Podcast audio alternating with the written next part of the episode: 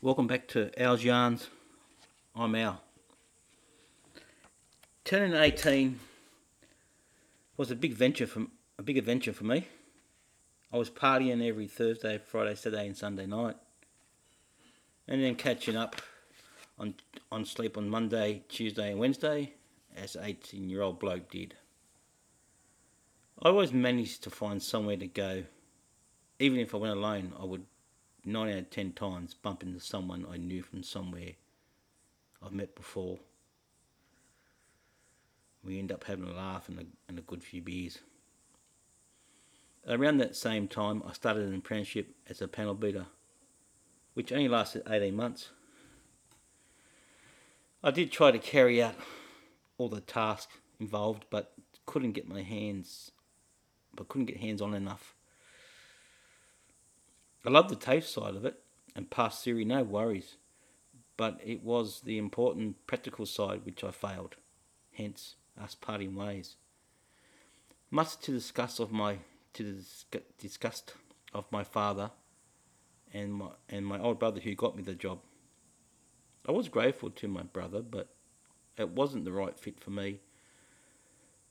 So that so that was it.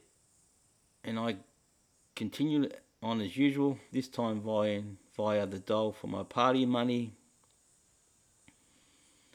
whilst I was living at home. I wasn't on the dole long and I landed a store person job at Thompson Ford Parramatta. It was an average but a decent income for the time except when it rained and they only supplied two raincoats for six people. I ended up I only ended up lasting four months. I started on the eighth of the eighth eighty eight. And then we parted ways on the eighth of December that year in nineteen eighty eight. Now talking about December, I don't really remember much about Christmas days, even from my childhood.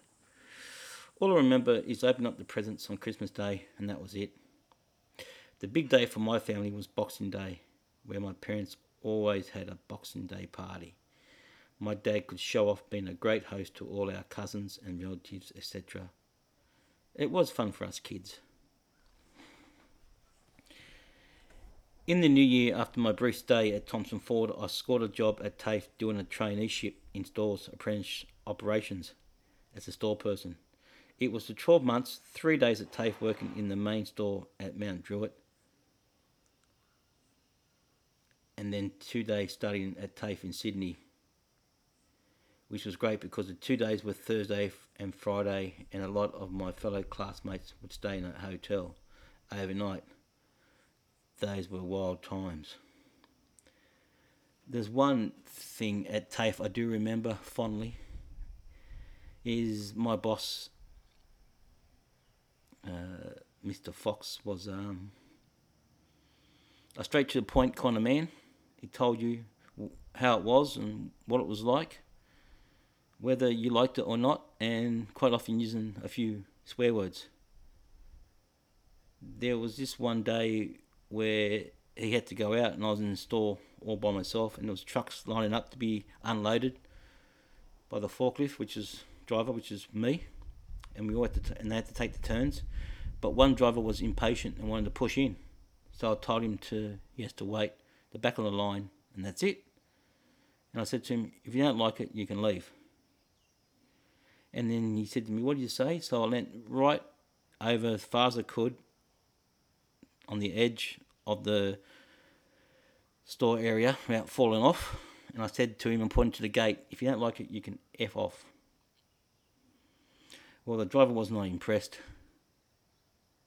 And I told my boss, Mr. Fox, who rang up the company and complained. But soon word had spread around. And everyone was laughing because they thought I've learnt well from Mr. Fox. That was on a Friday, and then on the Monday, after Mr. Fox had phoned up and complained to the driver's company, on the Monday he turned up.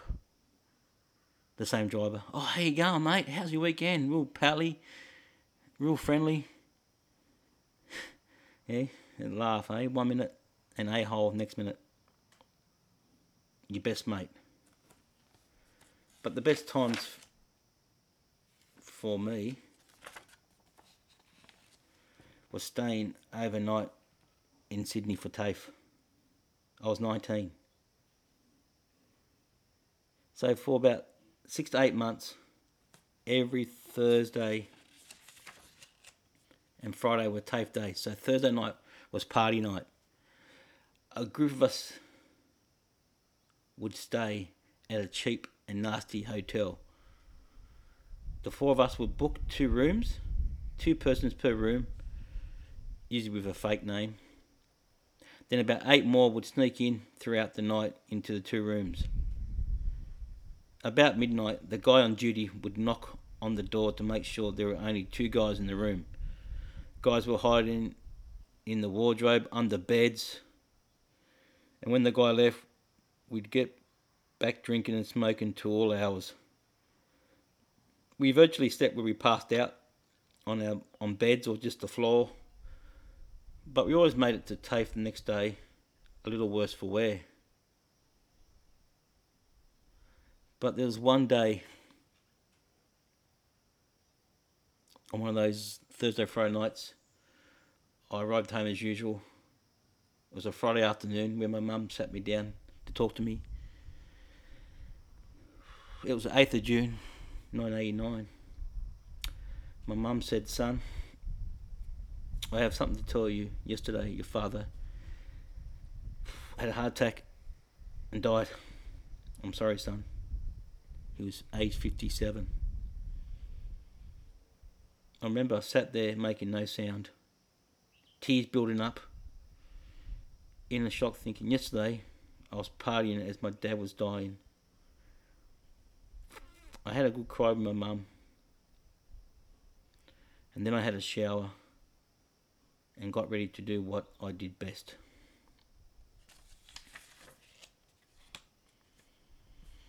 I went out clubbing with my friends and got drunk on the 9th of June 1989. That was just me coping with grief and losing my father.